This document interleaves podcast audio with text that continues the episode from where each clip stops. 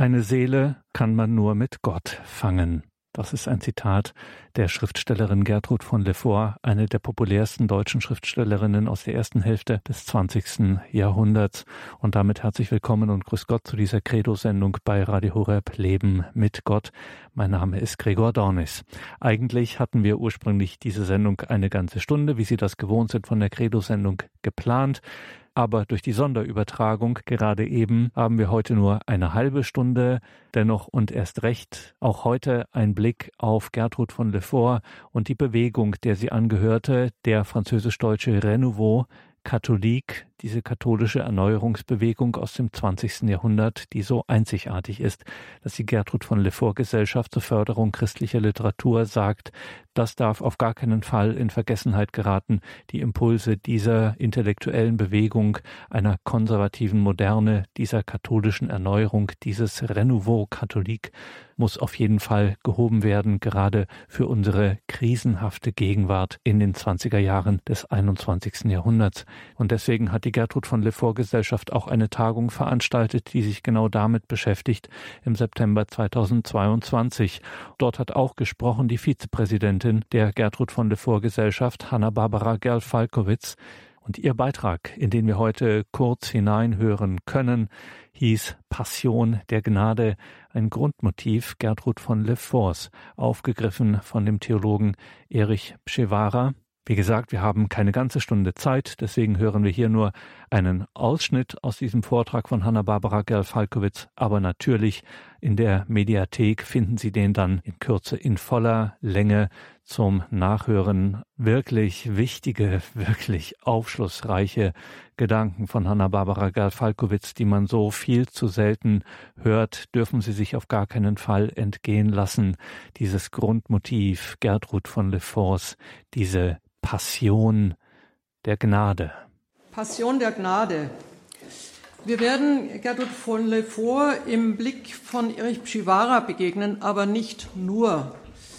Aus dem Grunde, Pschivara hat eine Interpretation, die von dem abweicht, was wir gestern gehört haben. Er interpretiert sie nicht vom Widerstand her, obwohl das Buch, auf das ich mich beziehe, nach dem Krieg geschrieben ist von ihm. Aber er liest sie gar nicht unter dieser Problematik, die wir gestern erörtert haben. Ich meine, dass er doch sehr rasch äh, auf eine zentrale, also eine mittige Aussage von Lefort kommt und die würde uns, glaube ich, jetzt am Ende auch noch Verschiedenes äh, zusammenfassen, und zwar genau das Stichwort der Passion der Gnade. Es stammt nicht von ihm, es stammt von mir. Also ich habe hier etwas zusammengefasst. Wir werden auch über Shivara hinausgehen. Shivara hat einen etwas gewalttätigen Blick, das will ich auch gleich sagen. Das werden wir auch gleich merken. Äh, Le Fort argumentiert, schreibt und denkt äh, differenzierter, äh, auch sehr viel feinfühliger, auch von der Sprache her. Es soll jetzt nicht schon eine Kritik am Shivara sein, wir werden das aber gleich sehen. Er hat eine ganz große Leistung vollbracht. Aber das ist der Unterschied zwischen einem Theoretiker und einer Dichterin. Und die Dichterin hat hier ganz eindeutig sprachlich wie von der Konzeption her eine, einen großen Vorsprung. Also es wird nicht bei Pshivara nur bleiben, sondern wir werden uns auch unmittelbar mit Le Fort noch beschäftigen. Aber bitte jetzt mal in der, im, beim Mitdenken, äh, wie liest ein Zeitgenosse, ein fast nur Zeitgenosse von ihr, er stirbt nur ein Jahr später als sie, 1972, äh, Le Fort, mit der er seit den 20er Jahren bekannt ist. Das ist also eine, ein Zeitraum von 50 Jahren und er war mit Sicherheit auch eine Art von geistlichem Begleiter. Also wie spiegelt sie sich im Blick? Wir beginnen einmal mit dem sogenannten Phänomen Pschivara, denn er ist ein Phänomen. Geboren 1889 in Katowice, Oberschlesien, heute Polen, und der Vater war Pole, daher der Name, ähm, richtig ausgesprochen Pschivara. Es gibt jede Menge Aussprachen, die sind nicht gut. Die Mutter ist Deutsche und seine Sprache wird Deutsch. Also er schreibt meines Wissens gar kein einziges polnisches Werk. Johannes Paul II. hat ihn bei dem Besuch in Deutschland noch hervorgehoben als einen der Theologen, großen Theologen des 20. Jahrhunderts. In der Tat auch eine, in der Tat eine, eine bemerkenswerte Mischung. Äh, Pschivara wird äh, Theologie studieren. Äh, er ist Oberschlesier, versteht sich eigentlich auch als Oberschlesier. Also die Frage, ob mehr Deutsch oder Polnisch, ist für die Schlesier manchen Hinsicht dadurch gelöst, dass sie einfach Schlesier sind. Ich füge hinzu, werde es nicht vertiefen, dass er mit Edith Stein auch eine äh, intensive Beziehung hatte, äh, die aber auch bei ihr dann in eine bestimmte Distanz führte. Der Grund wird gleich deutlich. Er gerät in den bismarckschen Kulturkampf und studiert daher nicht mehr in Deutschland, sondern in Falkenburg, gleich über der Grenze in Holland. Falkenburg, in dem, jetzt muss ich nochmal Edith Stein erwähnen, äh, daneben auch Echt liegt, also ihr letztes Zufluchtskloster. Sie hatte auch dort sehr intensive Verbindungen zu den Jesuiten. Das waren in der Regel deutsche Jesuiten, die eben ausweichen mussten. Das Phänomen Shivara. Er ist beschlagen und nicht nur beschlagen, sondern auch interpretativ sehr weit vorgedrungen und präsent in der Öffentlichkeit, äh, sowohl in der Scholastik, klassische jesuitische Ausbildung, aber auch in der Patristik. Damit beginnt schon etwas, was sich von der Scholastik abhebt. Aber jetzt kommt das Besondere auch im deutschen Idealismus. Ähm, er hat Kant gelesen. Er ist der erste Jesuit übrigens nach der Aufklärung, genau genommen nach Kant, der in den Kant-Studien veröffentlicht. Es war damals unglaublich. Also ein Jesuit in den Kant-Studien war undenkbar. Das sind zwei Welten. Er hat es geschafft. Er veröffentlicht auch im Logos, das ist eine ähnliche philosophische Zeitschrift. Er ist also hoch geschätzt, Ende der 20er Jahre. Er steht also schon auch in diesem Aufbruch des Ver Sacrum Catholicum. Also in den 20er Jahren ähm, kommt ja der Katholizismus wie ein Phönix aus der Asche. Äh, auch die große Konvertitenbewegung sind ja jetzt auch mit dem Thema. Er hat daneben auch Kierkegaard und Nietzsche studiert. Also man muss jetzt mal diesen ganzen äh, Raum, den Shivara abdeckt, schon sehr weit aufmachen, die beiden Antipoden. Äh, Nietzsche ist ohnehin das Gespräch der Epoche. Nietzsche stirbt ja erst 1900. Das ist ja noch ein Zeitgenosse. In den 20er Jahren wird Shivara einer der großen Namen, neben Guardini, der ihn nicht mochte. Wir beleuchten das nicht. Und Karl Adam in Tübingen, da gab es auch keine Verbindung. 19, 1922 bis 41, über 20, nein, knapp 20 Jahre lang, ist er Chef oder Herausgeber der Stimmen der Zeit, also dieser renommierten ähm, Zeitschrift, die ja heute noch existiert, und legt 1932 äh, die Analogia Entis vor, sein Hauptwerk. Auch dazu haben wir einen Kommentar von Edith Stein, der nicht ganz günstig ausfällt.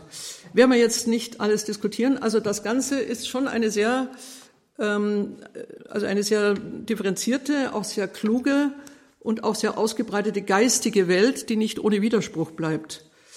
41 wird er von den Nazis kaltgestellt. Er verliert auch den Posten in den Stimmen der Zeit. Während des Weltkrieges II ist er Studentenseelsorger in München. Er war ohnehin in München. Ne? Die Stimmen der Zeit haben ihren Sitz hier in München, Nymphenburg. Zuletzt geht er aber nach Wien und erlebt noch das Bombardement von Wien und predigt im zerstörten Wiener Dom. Diese Predigten sind berühmt. Apokalyptische Predigten sind zum Teil erhalten. Nach dem Krieg, aber auch schon während des Krieges, stürzt er in eine Psychose. Das ist die Dunkelheit, die über ihn kam, die ihn nicht verlässt. Er stirbt 1972 in Murnau im Voralpenland Hagen genau genommen, ist hier in Pullach begraben, aber eben in einer Verdüsterung. Also der Orden kümmert sich genau genommen nicht sehr stark um ihn. Äh, die bisherigen Jubiläen sind ohne Kommentar vorbeigegangen. Es ist äh, auch nicht ganz in Ordnung. Aber er hat wirklich eine seelische tiefe Verdüsterung und wahrscheinlich zusammenhängend mit dem Zweiten Weltkrieg. Es gibt zwei wichtige Bücher von ihm noch in dieser ganz hellen und großen Phase. 1923 Gottgeheimnis der Welt. Auch vom Titel her schon sehr schön und 1929 Ringen der Gegenwart. Deutlich zu empfehlen, das sind zwei Bände. Er fasst zusammen die Entwicklung 1922 bis 27. Er kommentiert sehr viel, also teilweise eben schon Stimmen der Zeit, aber er fasst das dann auch zusammen und er ist einer der ersten, der dieses äh, Ver Sacrum Catholicum, also den heiligen katholischen Frühling überhaupt begreift, ähm, auch zusammenfasst, aufruft und interessanterweise die zeitgleiche Entfaltung der orthodoxen Kirche in Deutschland. Nach der äh, Oktoberrevolution 1917 kommen ja ausgesprochen viele orthodoxe Russen nach Berlin, später nochmal Paris. Aber in Deutschland beginnt auch eine Konversionswelle zur Orthodoxie. Das ist meistens übersehen. Ähm, Pschivara würdigt das. Also er hat einen, äh, wirklich einen Riecher für diese, für, diese, für diese 20er Jahre. Da ist er wirklich ganz stark. Eigentlich auch äh, überlastet in der Art und Weise, wie er schreibt. Äh, noch ein Verdienst. Er hat in den 20er Jahren die deutsche John Henry Newman Rezeption äh, maßgebend geleitet. Die gab es vorher nicht, aber mit, mit äh, Pschivara wacht die auf und es ist ein großer Ruhm der deutschen Human-Interpretation, die beginnt eigentlich in Deutschland, die beginnt früher als in England. Also England hat selbstverständlich eine gewisse äh, Linie, aber die deutsche Human-Rezeption, deutschsprachige vor allem, ist sehr gut, die ist sehr gut, die hat sehr bedeutende Namen. Und Newman wird ja auch der Kirchenvater ähm, dieses heiligen Frühlings. Äh, jetzt etwas Typisches, also wo, wo man in der Tat Interpretations Fragen hat. Er spannt Newman mit Thomas von Aquin zusammen. Wir kommen jetzt ein bisschen in diese Gewalttätigkeit. Also der, der unglaubliche Horizont, den er hat, ähm, wird häufig benutzt, immer wieder benutzt, um solche unhistorischen Zusammenschlüsse zu machen. Das ist die Stelle, an der, an der Edith Stein ihn auch verlässt. Das schätzt sie nicht. Also sie selber hat ja auch zwischen Thomas von Aquin und Husserl versucht, eine Brücke zu bauen. Das tut sie aber sehr sorgfältig. Bei Shivara geht das sehr rasch. Also ähm, er baut so Antipoden-Themen auf und dann baut er Brücken dazwischen. Das wird aber nicht intensiv ausgearbeitet. Und gerade also die, das Zusammenspannen von Thomas und John Henry Newman ist ein Wagnis. Aber deutlich schon die Fruchtbarkeit, die Anregungen und vor allem eben der christliche Maßstab, den er anlegt. Shivara ist eine Koryphäe in, äh, mit Sicherheit, also mindestens bis 1933. Einer seiner späten Leser, Schüler, ist äh, Hans-Urs von Balthasar, der ihn auch nochmal kommentiert hat. Aber auch diese psychotische Situation an ihm kennt. Wir werden hier vom Absturz reden. Shivara ist gesundheitlich, körperlich, seelisch in einen Absturz geraten. Das zunächst zur Beschreibung. 13 Jahre jünger als Lefort beginnt er, die junge, nein, damals schon in der Hälfte ihres Lebens, in der Mitte ihres Lebens stehende Dichterin in München be zu begrüßen. Er führt sie übrigens ein in die großen Zirkel dieser, dieser Zeit, wohl auch zu Thomas Mann, gibt es Hinweise. Pschivara hat überall verkehrt. Pschivara war hier im, im literarischen München ein gern gesehener Gast. Man hat sie ein bisschen auch mit den Jesuiten geschmückt. Also es ist eine interessante Entwicklung. Plötzlich waren sie wieder hoffähig. Ja? Also man hat mit einem solchen intellektuellen Licht dann natürlich schon auch ein bisschen hofiert oder es hofiert. Ja, er hat sie auch in diese Zirkel eingeführt, er hat sie beflügelt, er hat ähm, vermutlich sogar, das muss man aber von der Forschung noch deutlicher bestätigen, einen gewissen Einfluss auf die Hymnen an die Kirche gehabt. Worauf wir jetzt eingehen, sind nicht diese frühen Arbeiten, obwohl er schon in dem Ringen der Gegenwart eine große Hommage an Gertrud von Lefort schreibt, noch bevor sie überhaupt ihre äh, Romane vorgelegt hat. Also er hatte eine Witterung. Sondern wir betrachten das Nachkriegswerk mit dem Titel Humanitas, der Mensch gestern und morgen. Interessanterweise nicht heute, 1952 äh, in Nürnberg erschienen. Wir sind also in der Nachkriegszeit und ähm, da lesen wir jetzt etwas. Also er hat Lefort nicht, nochmals als gesagt, unter Widerstand oder solche Dinge eingeordnet, sondern tatsächlich unter die Frage, was sie an Theologie, an, an Umsetzung der Theologie in ihrer Dichtung leistet. Das ist ein sehr äh, tiefer Blick, ein sehr klarer Blick. Wir versuchen ihn einmal nachzuvollziehen. Er spricht in diesem Buch Humanitas von abendländischen Stimmen, plural, die nicht eine einzelne Nation, sondern allein das Abendland als solches zu ihrer Heimat haben. Das ist der erste Gedanke. Ähm, ich habe das hier angeschrieben. Okay. Im Blick hat er dabei Lefort und Werner Bergengrün, die er gerne zusammenspannt. Wobei die faktisch nicht so viel miteinander zu tun hatten. Was er bei Lefort herausarbeitet, ähm, da ist es tatsächlich das Übernationale, teilweise auch das Überkonfessionelle in ihren Figuren. Das hat er deutlich herausgearbeitet, das Überkonfessionelle. Zwischen dem Italien der Renaissance dem hugenottischen Frankreich, den spanischen Niederlanden, dem heimatlichen Mecklenburg, dem Dreißigjährigen Krieg in Sachsen-Anhalt, Im zeitgenössischen Rom und Heidelberg spannt sich der Kreis der Handelnden. Das Bekenntnis ist katholisch, aber auch hugenottisch, protestantisch und sogar agnostisch. Leitender Figuren. Agnostisch bei der Großmutter Veronikas und bei Enzio im römischen Brunnen, wenn nicht atheistisch. Also Enzio auch äh, natürlich äh, Nietzsche inspiriert. Tatsächlich ein weiter abendländischer Radius. Aber was verbindet die Geografie, die Epochen und die krisenhaften Umstürze? Shivara schlägt als Thema vor die Liebe in auffunkelnden Facetten. Und jetzt kommen verschiedene Lieben.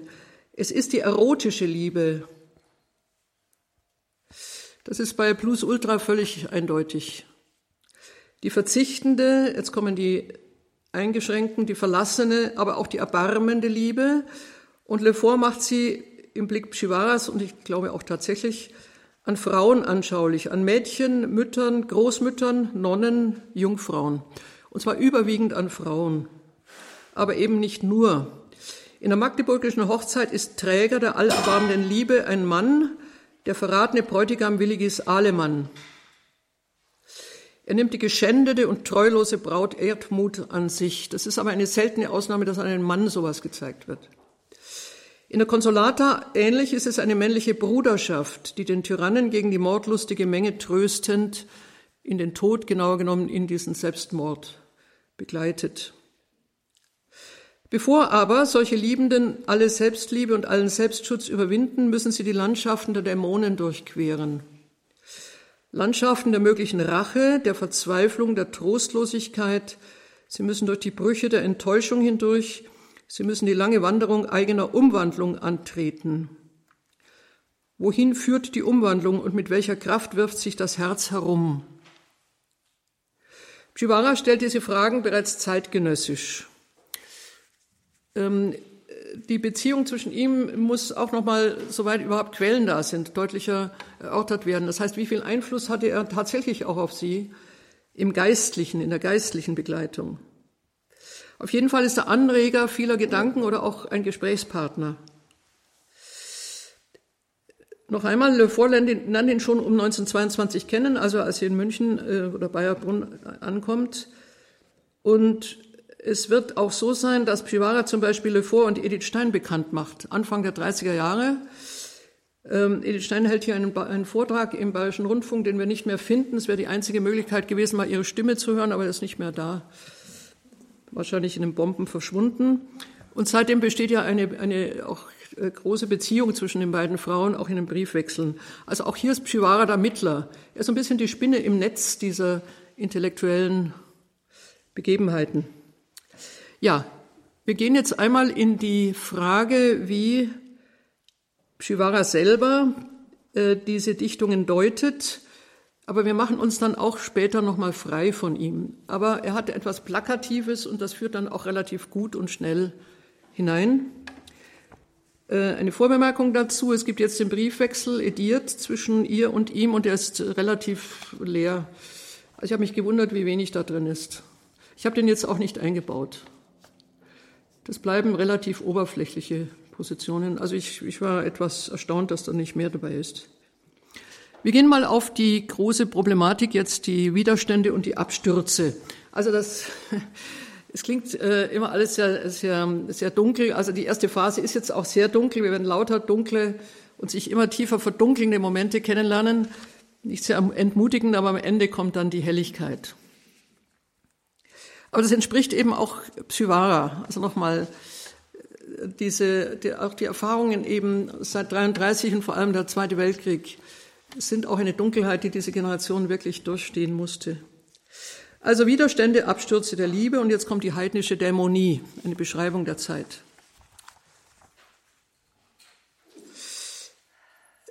Shivara liest vor allem den Doppelroman, wir sind jetzt nach dem Krieg, also der, der zweite Band des Doppelromans Der Schweißsucht der Veronika ist erschienen, als die Geschichte einer erwachenden, wachsenden, dann großen Liebe und dann einer verzehrenden Liebe, Sie gerät in den Strudel des fast Unbestehbaren. Rom steht dabei für eine inneliegende Spannung. Sie ist auszutragen. Das sind sehr kluge Einsichten. Rom steht für den Farb, ein farbig oszillierendes Heidentum, sehr attraktiv, und Christentum in mehreren Brechungen. Es gibt eine heidnische Antike, die dem neuzeitlichen Christentum zunächst mal gegenübergestellt ist, auch im Sinne einer bleibenden Bedrohung, einer bleibenden Bedrohung des Christlichen, und zwar durch eine zeitübergreifende heidnische Dämonie, die verschiedene Züge tragen kann. Rom ist auch dämonisch. Klammer auf, Newman hat übrigens Ähnliches bemerkt. In Kirchen äh, in Zwischenbemerkung, äh, Rom hat in San Clemente, äh, Newman hat in San Clemente gesagt, in der Oberkirche ist es ihm wohl, wenn er runterkommt, merkt er die Dämonen. Klammer zu. Ähm, Shivara kann sich dem anschließen. Rom hat eine dreifach zerstörerische Kraft.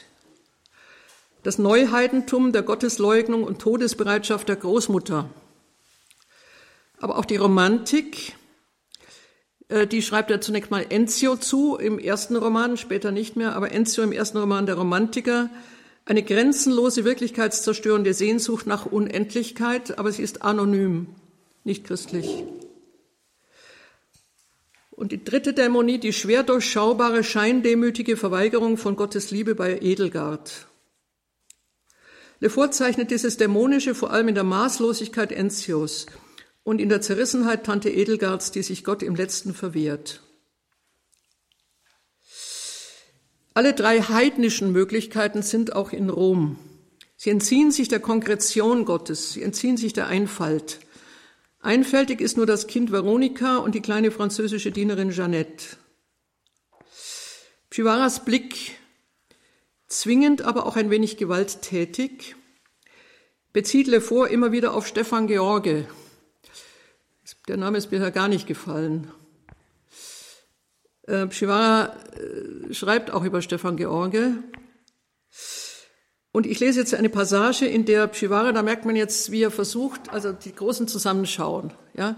Auf der einen Seite Le Fort, jetzt kommt noch Stefan George, natürlich dann noch andere, aber jetzt bringt er Stefan George und Le Fort zusammen. Das ist also auch ein kühner Versuch und da merkt man, äh, dass, dass Shivara wirklich versucht, irgendwas zusammenzubiegen. Die Frage, ob es wirklich passt, ist eine zweite Frage. Ich lese das mal wörtlich vor. In der Gestalt, das ist alles in diesem Buch Humanitas von 1952. In der Gestalt der Großmutter der kleinen Veronika ist das Rom Stefan Georges.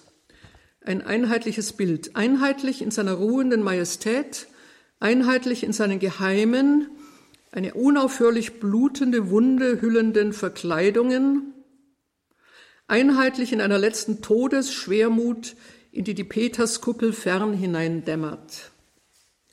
In der Zerrissenheit Enzios dunkelt das Rom der ungeheuren Gräbernacht seine ewige Unendlichkeit, Größe durch Durchbrechung alter schränkender Formen, einheitlich in der Steppenweite ihrer Grenzlosigkeit, einheitlich im Weinen ihrer Einsamkeit. Wir sind in der expressionistischen Phase, hört man schon. Es geht noch weiter. Die zerbrechliche und auch unglaublich zähe Kristallizität Tante Elgards spricht von der spitzenfeinen Subtilität eines rein unsichtbaren Rom. Rom rein geistiger Religiosität, das zurückbebt vor dem wuchtend sichtbaren Rom der Monstranz der Peterskuppel. Zurückbebt in einer letzten Selbsttäuschung des Ich bin nicht würdig. Zurückbebt in einer letzten dämonischen Anfechtung des sich auch gegen Gottes allzu große Nähe wehren müssen. Zurückbebt schließlich in einem Ausbruch, der alle Subtilität dämonisch leidenschaftlich zerfetzt, um in diesem Ausbruch als selig, tödlich getroffenes Wild dem göttlichen Jäger der Liebe in die Arme zu sinken, im Atem eines rücksichtslosen, alle Türen des Hauses geheimnisvoll aufbrechenden Confiteor. Das ist der erste Gedanke, also Rom dämonisch. Äh, auch, äh, ich glaube, auch eine sehr, sehr treffende Sicht. Also es wäre nicht das Erste, was wir mit Rom assoziieren würden, aber bei Shivara ist das, ist das sehr deutlich da. Eine zweite abstürzende Bewegung, die in dem Doppelroman im ersten Band sich vollzieht, nämlich die Hingabe und jetzt aber auch die Angst vor der Hingabe. Auch die zeichnet er sehr packend. Lefort hat ja umgekehrt zu diesen dämonischen Gestalten das Kindliche und kindlich Offene auch gezeichnet. Also nochmal Veronika und Jeanette. Ihnen gelingt die fraglose Hingabe und sie ist ja zugleich Kennzeichen der Kirche.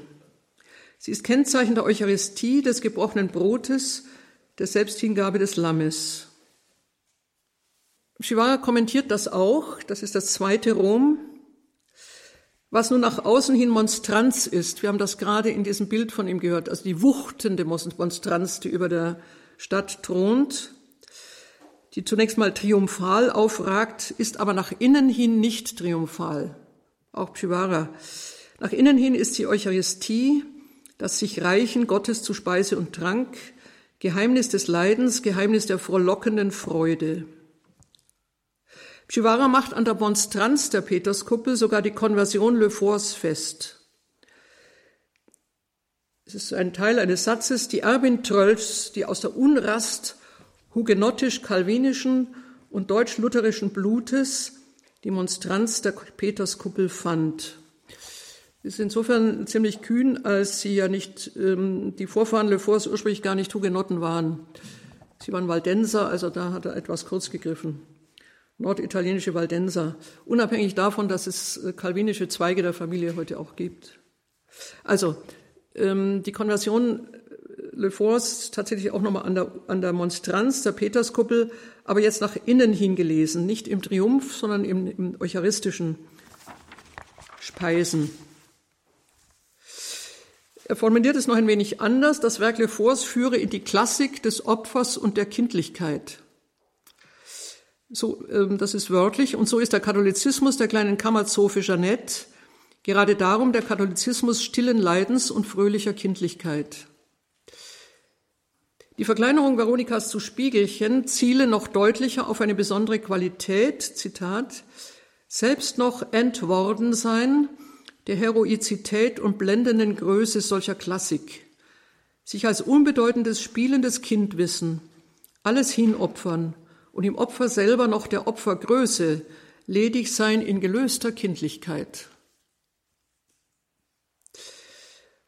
Auf derselben Ebene deutet Shivara Le Forts Werk Die ewige Frau 1934 als den Versuch, in der Symbolik Marias die Symbolik des Menschen schlechthin zu lesen, und zwar begründet in grundlegend restloser Hingabe.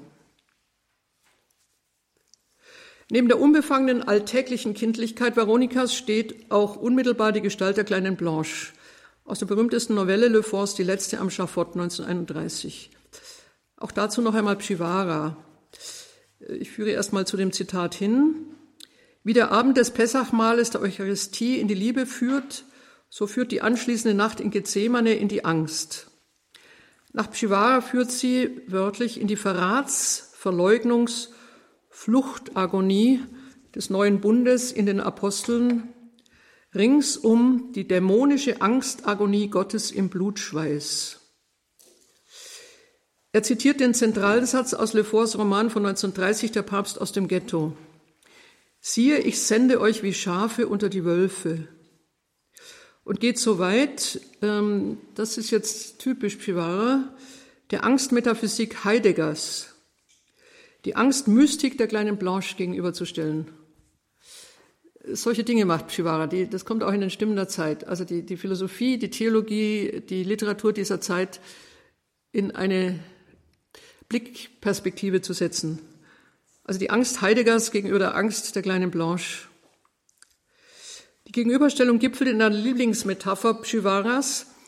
Es ist die Hochzeit Christi in der Nacht des Kreuzes.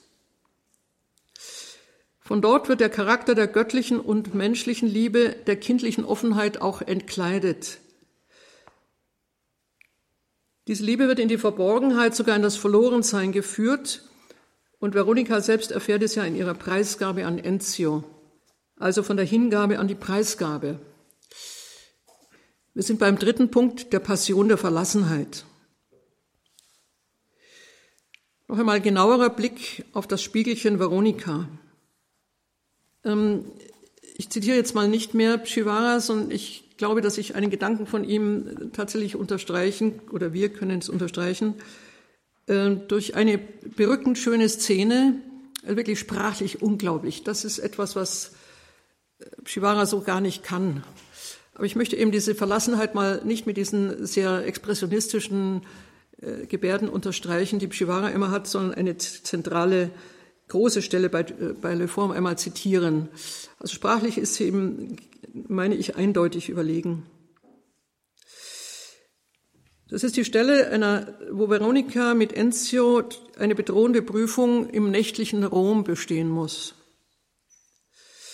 Veronika nimmt ja das Lied ihrer Jugend, den kleinen römischen Brunnen, ebenso hingegeben auf, wie äh, sie das in der Liebe zu ihrer Großmutter schafft, auch das heidnische Rom aufzunehmen. Sie ist einfach offen. An einer Schlüsselstelle des römischen Brunnens wird nun das heidnische und das christliche nacheinander durchwandert. Veronika, noch ungetauft, betritt mit dem Freund Enzio das nächtliche Kolosseum. Enzio, deutsch national gesinnt und atheistisch, sieht in der Wiederkehr einer machtvollen, im Kolosseum greifbaren Antike die geistige Zukunft gegen das Christentum. Veronika jedoch erfährt am Ort der riesenhaften Ruine eine unendliche Trostlosigkeit. Sie dauert noch fort und vertieft sich in einem unwirklichen Gang durch die schlafende, geisterhafte Stadt. Und das ist jetzt sprachlich wirklich ganz großartig. Wir gingen tief im Geschweige dieser stillen, schwarzen Materie. Von Zeit zu Zeit tauchten, fantastischen Riffen oder Gewächsen gleich, großartige Paläste und Kirchen auf, Portale von schwerer und zugleich überfließender Pracht, wie zusammengerauscht aus dieser dunklen, wogenden Weltmasse. Ich erkannte halb im Traum die majestätischen Fassaden von San Ignazio, San Luigi di Francesi, dem Palazzo Madama und das bizarre, wie mit Muscheln begrenzte Haupt der Sapienza. Gleich großen mattfarbenen Seesternen schwammen die schönen mondbeglänzten Plätze an uns vorüber, einsam wie Tote, besprüht vom nächtlichen Schwall der Fontänen, als entflössen sie bereits in das unergründliche Ganze. Monika wird bei dieser Wanderung hineingezogen, wörtlich in ein einziges grandioses Spiel der Wildnis in sich selbst. Die Wanderer gehen schweigend mit dem großen, dumpfen Bewusstsein oder Unbewusstsein dieser schönen, wilden, schauerlichen Welttiefe. Veronika droht sich zu verlieren oder hat sich verloren. Da springt in die blinden Augen ein unerwartetes Licht und jetzt wieder wörtlich. Aber plötzlich, war es, als würde das dunkle Geström, in das wir verspült waren, von einem Pfeil durchbohrt und stünde still. Etwas Strahlenhaftes drang in meine Augen. Eine Monstranz von unbegreiflicher Größe stand wie die Vision eines riesigen Sternes mitten aus der Nacht emporgestiegen vor uns. Dann erkannte ich, dass der ungeheure Umfang der Monstranz durch einen Altar gebildet wurde, der mit Hunderten von Kerzen ihre Umstrahlung fortsetzend wie ein Feuerherd in einer großen einsamen Kirche brannte. Ihre Gewölbe schwangen sich ins schier Unermessliche empor, schattenerfüllt, aber doch voll Festigkeit und Gewissheit. Plötzlich erkannte ich den Baldachin St. Peters. In diesem Augenblick blitzte ein Gefühl in mir auf, als wäre ich durch die ganze Welt gegangen und stünde nun vor ihrem innersten Herzen. Wir haben vorher den, die, den Demonstranz der Peterskuppel als diese triumphale Architektur gesehen. Wird, hier, wird die, hier wird bei Le Fort der Petersdom auch eine Monstranz, aber gegen die Finsternis wird Herz der Welt. Äh, an dieser Stelle wird das Heidnische überwunden und erlöst. Und noch einmal der Name Edith Stein. Sie hat das einmal zitiert, weil es sie äh, unglaublich tief berührt hat. Sie hat es so auch zum Lesen empfohlen. Möglicherweise beschreibt Gertrud von Lefort hier ein eigenes Erlebnis. Sie war als junge Frau mit Mutter und Schwester 1907 mehrere Monate in Rom. Im selben Roman fügt, sie später den Eindruck der Trauermette am Karfreitag in St. Peter hinzu, in deren Mitte die unendlich rührende, wiederholte, eintönige Bitte schwebt. Jerusalem, Jerusalem, convertere ad dominum Deum tuum. Jerusalem, Jerusalem, kehre um zum Herrn, deinem Gott. Diese Bitte scheint ihr, so schreibt sie, aus einem ungreifbaren Überall in den Raum der Kirche einzudringen, als Flügelschlag eines unendlichen Schmerzes, von Einsamkeit zu Einsamkeit empor bis in die höchsten Fernen der Kuppel. St. Peter wird in Lefors Darstellung der Weltort, wo das Leid Gottes ausgetragen wird, wo sich Weltstunde entscheidet. Es ist Mitte der verlorenen, aber niemals von Gott aufgegebenen und unter Martern heimgeholten Welt. Der vierte Gedanke führt jetzt noch einmal zurück zu Pshivara, die Passion der Ekstase. Lefort ruft häufig Erfahrungen auf, wo das eigene Leid übergeht in das Leid Gottes. Die Grenze ist gar nicht einzuhalten. Ein solches Einswerden mündet unmittelbar in ein Außer sich Sein. Hier hat Shivara in der Tat und natürlich vollständig zutreffend eine mystische Theorie mit entwickelt. In der Zeichnung einer ohnmächtig mächtigen Liebe, in, im Entrücktsein, im Eintauchen in eine Deutung des Geschehens, das aus dem Alltag heraustritt, sehr sinnfällig in der Abberufung der Jungfrau von Barbie. Sie ist angelehnt an die Mystikerinnen von Helfta, besonders an Mechthild von Magdeburgs fließendes Licht der Gottheit. Auch Veronika erfuhr diesen Augenblick der Ekstase zweimal, in St. Peter in Rom, das beide gerade vorgelesen, äh, vor dem Baldachin von St. Peter und am Karfreitag. Aber auch ihre Tante Edelgard erfährt so etwas bei dem endgültigen Zusammenbruch unter dem Kreuz, das auf sie fällt. Solche Ekstase hat mehrere Gesichter und mehrere Folgen. Und hier kommt jetzt die, diese Deutung Shivaras. Sie kann, die Ekstase kann beseligend, entsetzend, sie kann aber auch vernichtend, entsetzend sein. Zuweilen lässt sich beides nicht trennen. Sie ist Ausdruck der nackenden Gottheit, die ihre Gläubigen in dasselbe Entblößtsein drängt. In der magdeburgischen Hochzeit ist es der entfesselte Brauttanz, mit dem die rohen Sieger, die Kaiserlichen, in Magdeburg einziehen. Insgesamt eine vernichtend entsetzende Ekstase für die Einwohner. Der Sturm aus Feuer und Vernichtung tobt drei Tage lang durch die brennende Stadt. Symbolischer Tiefpunkt im, Schriftpunkt, im Schrifttum Lefors ist wohl auch einzigartig die Vergewaltigung Erdmuts auf ihrem eigenen Brautbett. Eine solche Szene hat sie sonst nicht mehr beschrieben. In Lefors Worten, dies spiegelt die Minne der Braut, wenn sie von ihrem Bräutigam gerissen wird. Aber trotz der Finsternis der Stunde ist es auch die verlassene Gottesminne. Vor allem mit der Jungfrau von Barbie, eine abgründige Erzählung, ist ja das zweite Motto, Frau Seele, ihr sollt aus sein. Wir haben die Jungfrau von Barbie gestern auch schon mehrfach erwähnt, deswegen möchte ich das gerne abkürzen, aber die Deutung von Pshivara noch hinzufügen.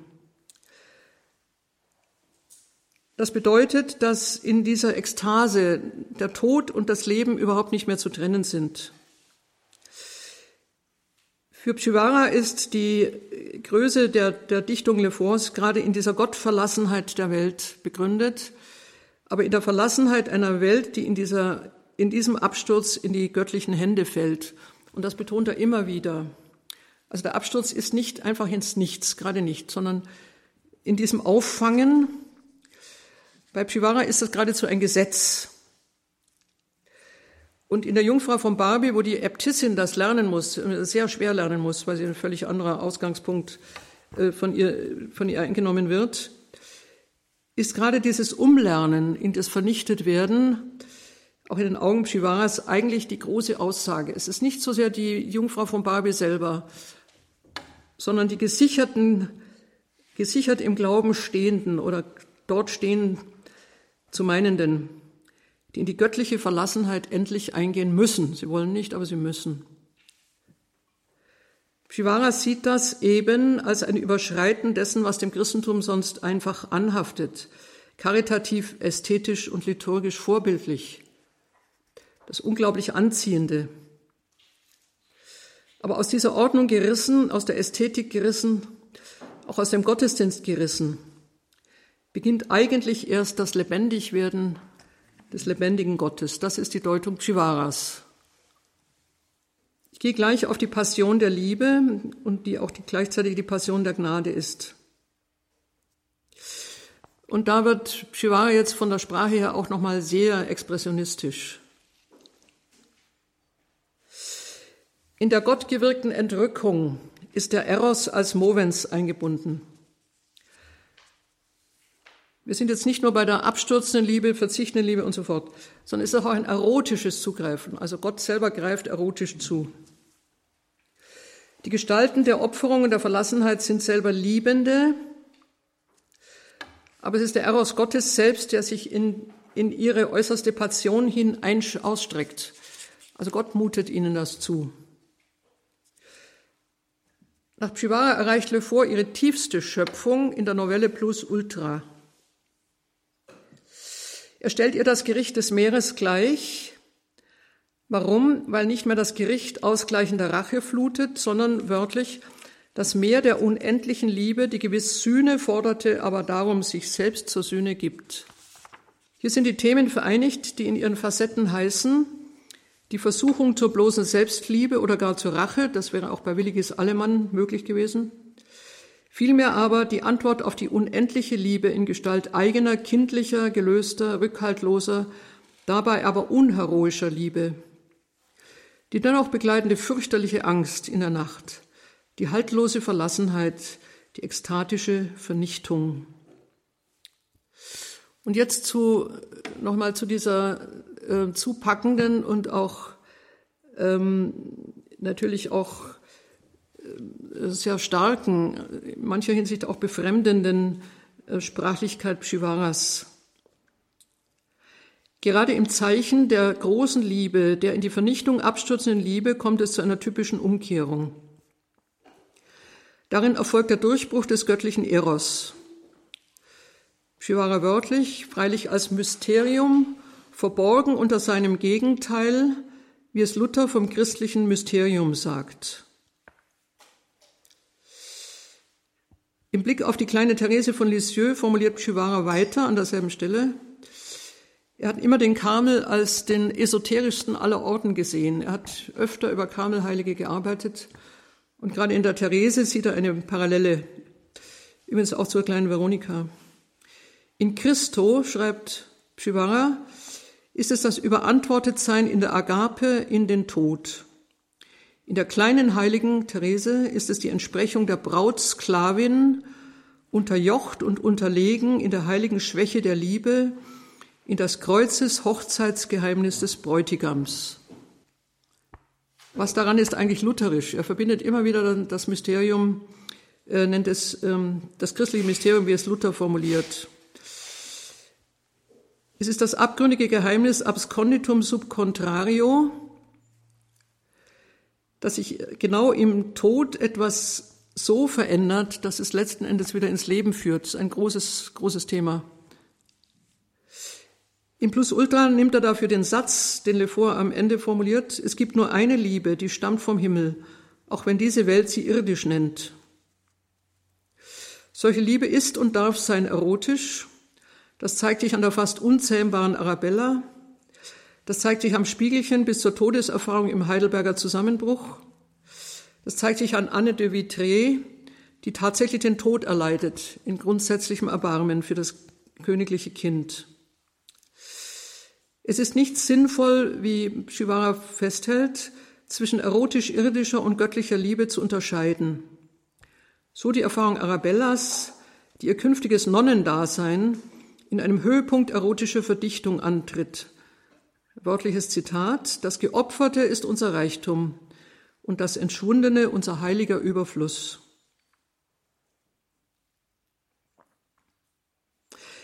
Shivara wittert darin den Kern der Aussage. Das halten wir nochmal ganz genau fest. Er heißt Untergang als Sieg, rückhaltloses Erbarmen im Opfer, Hochzeit in der Nacht des Kreuzes, Selbstverschwendung ohne Gegengabe, Hingabe als Grundgestalt des Menschlichen, vor allem übrigens des Weiblichen, absolute Verfügbarkeit und Gehorsam, Liebe als tiefste, gleichsam rettungslose Gotteserfahrung. Gleichgültig ob erotische Liebe oder verlassene Liebe, das ist dann nicht mehr wichtig. Reinhold Schneider hat unter diesem Gedanken versucht, einmal Pshivara zu skizzieren. Schneider, der ja selber diese psychotischen Zustände auch kennt. Und in, in, also auch da wäre noch zu fragen, wie tief die miteinander zu tun hatten. Aber Schneider hat Pshivara einmal insofern gewürdigt als einen der wenigen, die das Ende des Dritten Reiches eines neuen Babylons überhaupt auslegen konnten. Und zwar über das Ende hinaus. Eben, was folgt nach dem Ende. Schneider wörtlich, das ist aus dem Buch Pfeiler im Strom, da hat er Shivara mitgewürdigt. Wieder Tafel Belsazar. Die Kultgeräte eines einstmal heiligen Abendlandes stehen auf dem Tisch. Wir sind exiliert als Hofgesinde Babylons und dienen Belsazar mit der Weisheit des Abendlandes. Zauberer der Technik, in die Gefahr tierischen Wahnsinns verstoßen. Aber die Stunde der Gottheit dunkelt durch die Stunde des Antichrist, die Finsternis ist schwanger von Sternen, Gott wirkt durch den Antigott. Das alles ist unerträglich. Sollte es doch Christentum sein, die Theologie der Stunde? Fragezeichen. Reinhold Schneider, 1958. Reinhold Schneider hat damit wohl auch nicht nur Pschivara getroffen, sondern auch Gertrud von Lefort. Dem möchte ich die letzten Gedanken widmen. Die Theologie der Stunde nicht des Untergangs, sondern des Aufgangs des erlösenden Gottes mitten im Untergang. Lefort hat ja die Aufgabe des Dichters so beschrieben, denn Christverwandt ist der Dichter, ganz nahe ist er den Bekennern jenes erlösenden Gottes, der das Gefallene küsst und dem Bespiehenden die Schmach von der Stirne windet. Dass man mit der, wörtlich, dass man mit der Aufopferung Gottes auch die Welt opfert, dass der Verrat an der Religion den Verrat an der Kultur nach sich zieht, nach sich ziehen muss. Die abendländische Kultur wird genauso lange leben, wie die abendländische Religion lebt. Wenn diese stürzt, so stürzt jene nach. Das ist das einzige Zeugnis, das sie dann noch abzulegen vermag. Und dieses Zeugnis wird sie ablegen, vielleicht schon sehr bald. Wie ein fallender Baum wird sie im Sturz die Wurzeln bloßlegen, aus denen sie ihre Kraft zog. Ihr Sturz wird jede Täuschung über ihre Wurzeln widerlegen. Das ist noch ein Zitat aus dem Kranz der Engel. Bis zu dieser äußersten Möglichkeit der Vergessenheit Gottes, gerade in Europa, gilt aber das Zeugnis des Wortes, das in der Passion immer noch Gnade erkennen kann. Noch einmal wörtlich, das ist aus dem Vortrag in der Schweiz 1934. Dichtung findet ihren Zauber darin, sich der Verfemten und der Verurteilten anzunehmen, die Verirrten auf ihrem wirren Weg zum Abgrund zu begleiten, das Untergehende ans Herz zu ziehen. Wir bleiben bei Gertrud von Lefort, in der Pschivara ja eben gerade diese, dieses Umschlag in Contrario, diesen Umschlag in Contrario sehen wollte und ich glaube, da hat er auch richtig gesehen. Ich füge aber nochmal hinzu, dass die Ausarbeitungen Leforts natürlich nicht theoretisch sind, sondern darin gerade eigentlich das Packende ihrer Erzählung besteht, dass sie gerade keine Theologie liefert. Also was bei Pschivara so sozusagen so unmittelbar auf den Punkt gebracht wird, ähm, und auch befremden kann, weil es sehr oft kommt und als Schlüssel dann eigentlich immer passt, wird bei Lefort dann in den Dichtungen ja in ganz verschiedenen Facetten nochmal ausgearbeitet und damit auch viel, viel fruchtbarer gemacht. Deswegen möchte ich mit einer Überlegung enden, die gibt Shivara schon recht, aber sie zeigt nochmal, äh, dass Lefort rein von der Komposition her und von der, von der Erfindung her äh, dieses Gesagte und auch Trockengesagte oder auch in gewissem Sinne mit einem Überschwang belastete, das man schwer aufnehmen kann, in der sprachlichen Gestalt und in der dichterischen Gestalt zugänglich macht. Die letzten Zeilen aus der Consolata, geschrieben und versteckt 1943, veröffentlicht 1947. Das ist ein, ein ziemlich unglaublicher Schluss. Das kann man eigentlich auch nur in der Literatur schreiben. Theoretisch entwickeln ist wahrscheinlich ziemlich riskant. Le Fort endet mit der Umwandlung des Schreckens in Gnade, vielleicht für den Verbrecher, sicher aber für die, die in den Untergang hineingezogen worden sind. Vielleicht für den Verbrecher. Der Vorsteher der Bruderschaft tritt in der letzten Stunde, als die Menge draußen schon mordlustig heult, an den Tyrannen Ansedio heran. Es ist klar, wer der Tyrann ist. Gott hat viele deiner Untaten in Segen verwandelt. Wir haben die letzten Seufzer deiner Opfer gehört. Nicht alle fluchten dir. Manche haben sich an dir vollendet. Einige haben dir im Sterben verziehen, andere haben für dich gebetet. Einer hat sein ganzes Leiden deiner armen Seele aufgeopfert. Du hast, ohne es zu wollen, viele Herzen geläutert. Unzählige haben an deiner Ungerechtigkeit erst die Gerechtigkeit lieben gelernt. Unzählige sind an deiner Unbarmherzigkeit barmherziger geworden. Niemals wurde Wahrheit so sehnsüchtig geliebt, als da du sie mit Füßen tratest. Du warst der gewaltigste Bußprediger, den diese Stadt jemals vernommen hat. Ja, wahrlich, du bist ein gewaltiger Bußprediger gewesen, armer, unbußfertiger Bruder Ansedio. Das sind die Umwertungen, die in die Landschaft, die die Landschaft der Theologie erhellen.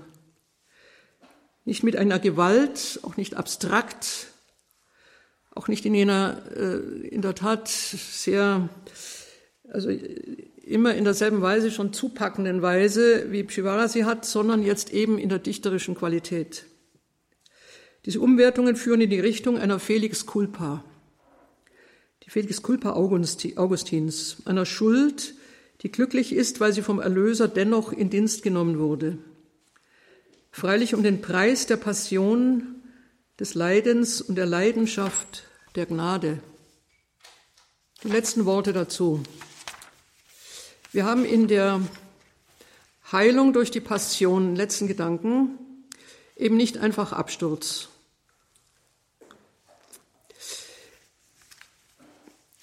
Ich will das Ganze mit einer Anekdote einleiten, die noch einmal auf Pshivara ein Licht auch wirft, ohne ihn natürlich auszuleuchten. Maria Eschbach, die ich hier ausdrücklich erwähnen will, die mit bei der äh, sowohl Gründung als auch Durchführung vieler Tagungen der, der Philefort-Gesellschaft mitgewirkt hat, hat von einem Besuch bei der Dichterin im, im Herbst 44 erzählt.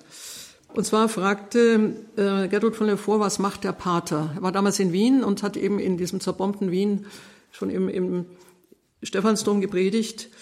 Und Maria Eschbach jetzt nach eigener Auskunft sagte, er predigt über den Untergang. Und Gertrud von Lefort sagte ähm, sehr stark, sehr bewusst, der Pater irrt. Punkt. Wir kommen jetzt durch die Heilung, zur Heilung. Das heißt, jetzt ist etwas, das war wohl auch eine Antwort auf diese, auf diese durchbrechenden Psychosen, auch schon, möglicherweise schon bei ihm. Bei Le Fort ist tatsächlich die theologische Herausforderung einer Abgründigkeit des Schicksals oder dessen, was Gott einem Menschen zuschicken kann, in Sprache gebracht. Abgestiegen zur Hölle ist bei ihr ein Vorgang, den sie in ihren Dichtungen auch schreibt.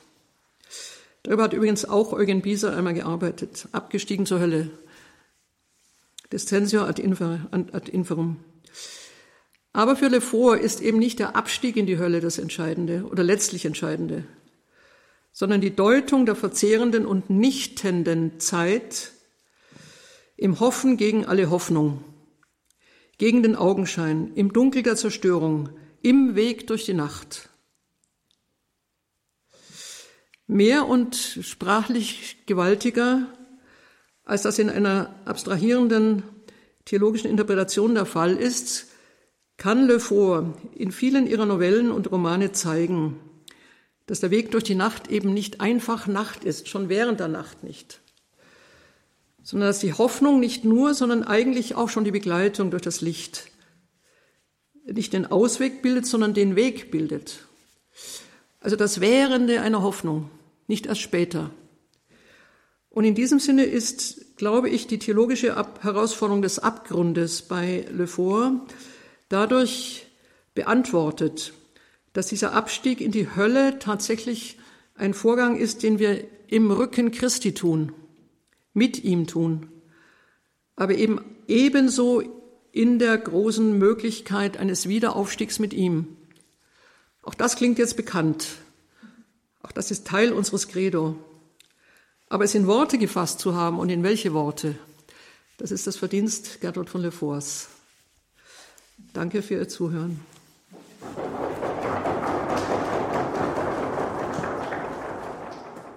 In der heutigen Credo-Sendung hörten Sie einen Ausschnitt aus einem Vortrag von Hanna-Barbara Gerl-Falkowitz, Passion der Gnade, ein Grundmotiv, Gertrud von Lefors, aufgegriffen von Erich Pschewara. Gehalten hat Hanna-Barbara Gerl-Falkowitz diesen insgesamt einstündigen Vortrag bei einer Tagung der Gertrud von Lefors Gesellschaft im September 2022. Liebe Hörerinnen und Hörer, aufgrund unserer Sonderübertragung am heutigen Abend konnten wir hier nur einen kurzen Ausschnitt aus diesem Vortrag Vortrag Ihnen präsentieren. Schauen Sie in die Mediathek auf horeb.org. Dort finden Sie diesen Vortrag in voller Länge und natürlich auch ganz klassisch auf der CD, die Sie von dieser Sendung kostenlos bestellen können, hören Sie auch den vollständigen Vortrag der Philosophin Professor Hanna-Barbara Gerl-Falkowitz, Direktorin des Europäischen Instituts für Philosophie und Religion, abgekürzt Euphrat. Das haben wir natürlich verlinkt in den Details zu dieser Sendung und vor allem haben wir auch verlinkt die Gertrud von Lefort Gesellschaft zur Förderung christlicher Literatur e.V., die Veranstalterin dieser Tagung im September 2022 unter dem Motto Eine Seele kann man nur mit Gott fangen. Gertrud von Lefort im Strahlungsfeld des französisch-deutschen Renouveau Catholique. Und damit geht diese Sendung zu Ende. Mein Name ist Gregor Dornis. Ich wünsche Ihnen allen einen gesegneten Abend und eine behütete Nacht. Und hier folgt jetzt um 21.30 Uhr die Reihe Nachgehört.